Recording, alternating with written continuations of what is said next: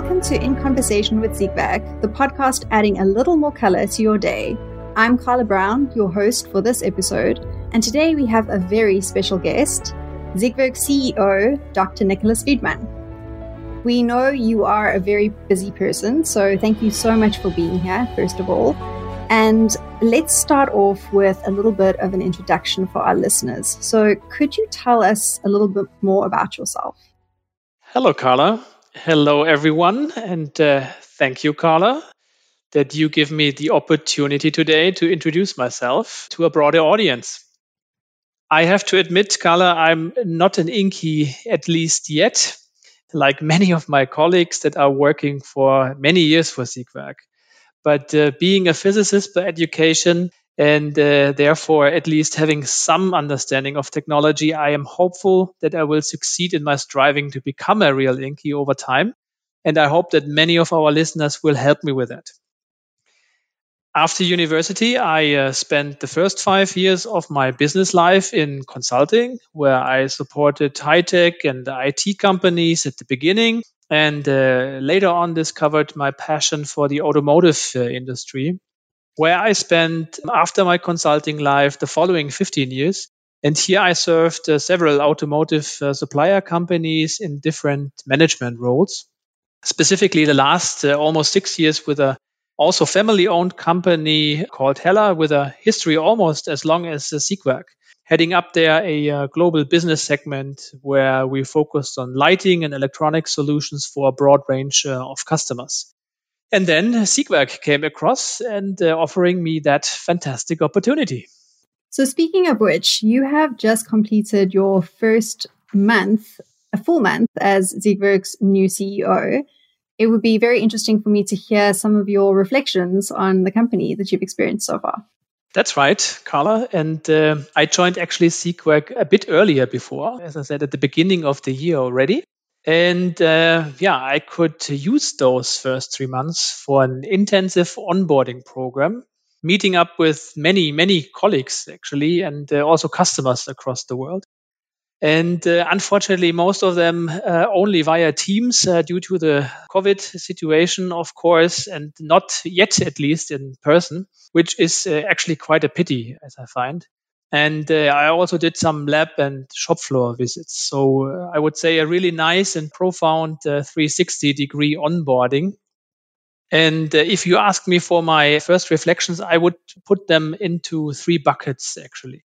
First bucket, and this is actually the most striking to me, is our people. Clearly, I'm uh, experienced a, a strong culture of Siegwerkers and the colleagues are really open, work trust based, and are humble.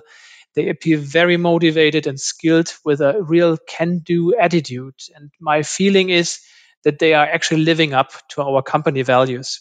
Our culture and people are, in my eyes, our real strength, and our employees can feel that uh, too as soon as they are on board. Second bucket is our strategy. Our customers recognize us as a service solution leader with strong technical competence and customer orientation. And that's the feedback that I got directly talking to our customers. And that is, by the way, something that makes me really proud of our Siegwerkers because I believe getting such a feedback from our customers directly is a huge compliment to our teams. Furthermore, in our New Horizons 2025 strategy, we are clearly addressing the two megatrends that affect our industry, namely circular economy and uh, digitalization. We are striving to benefit from both. And uh, we are, for example, gearing our product innovations to support our customers with more sustainable solutions. And we're working on digitalization of the customer interface and our own processes and um, yeah, last but not least, the third bucket, execution.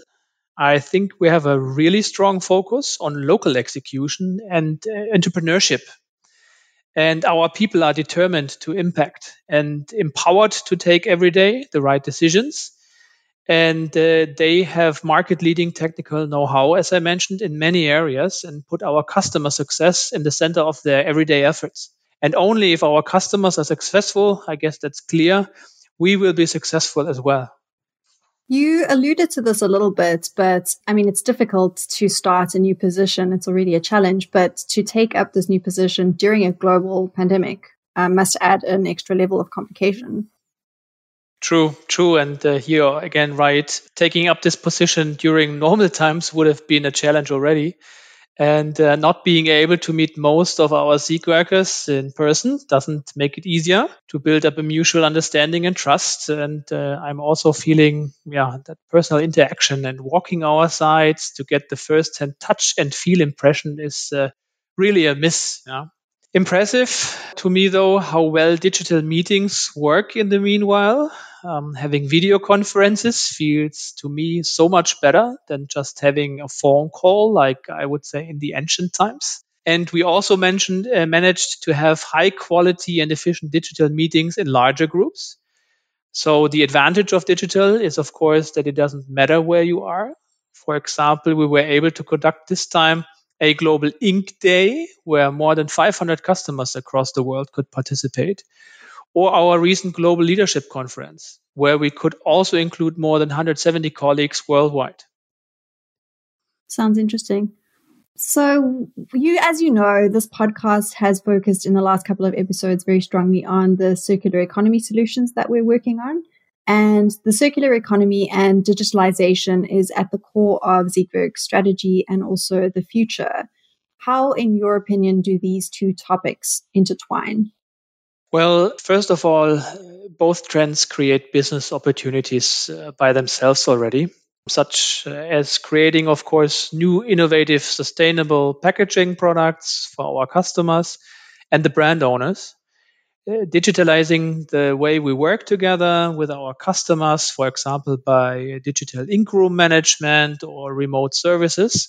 But uh, also new digital business models are possible, like uh, we do at our Packiro, one of our venture activities, where we offer sustainable packaging solutions, including design support to small and uh, medium sized customers.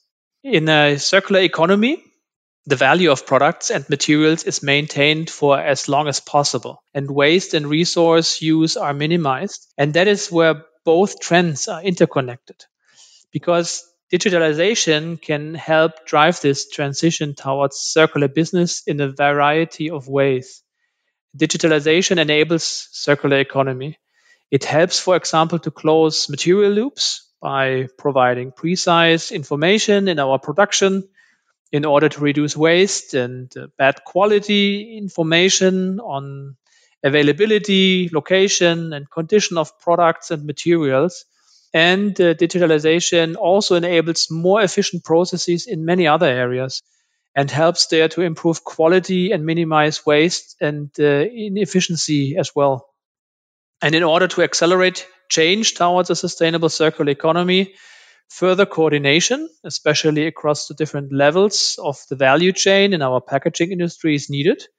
And we believe strongly that we can contribute significant know how. Some people might argue that these topics are just trendy topics that'll pass. What convinces you that these topics are here to stay and also that they have the right to be in the business agenda?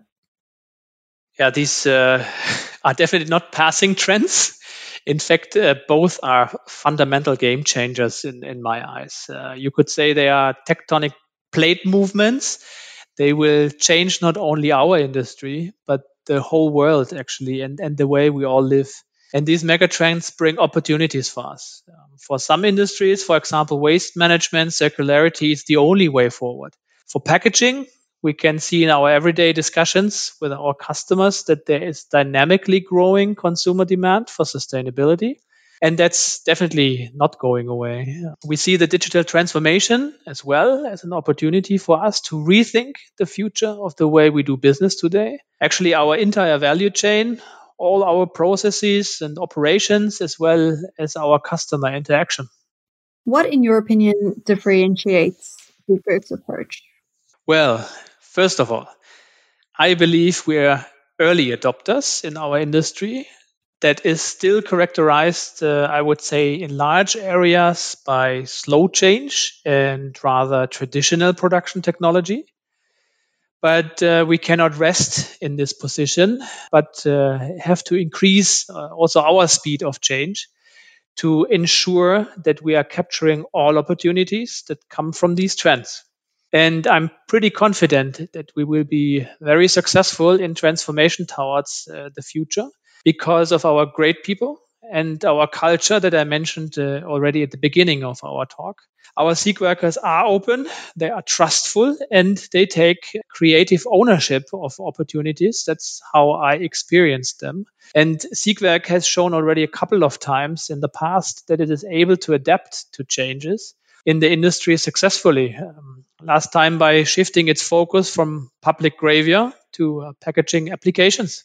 And as a family owned company, um, the organization has a set of values and a moral center that helps sustain it in the face of challenges and difficult decisions too.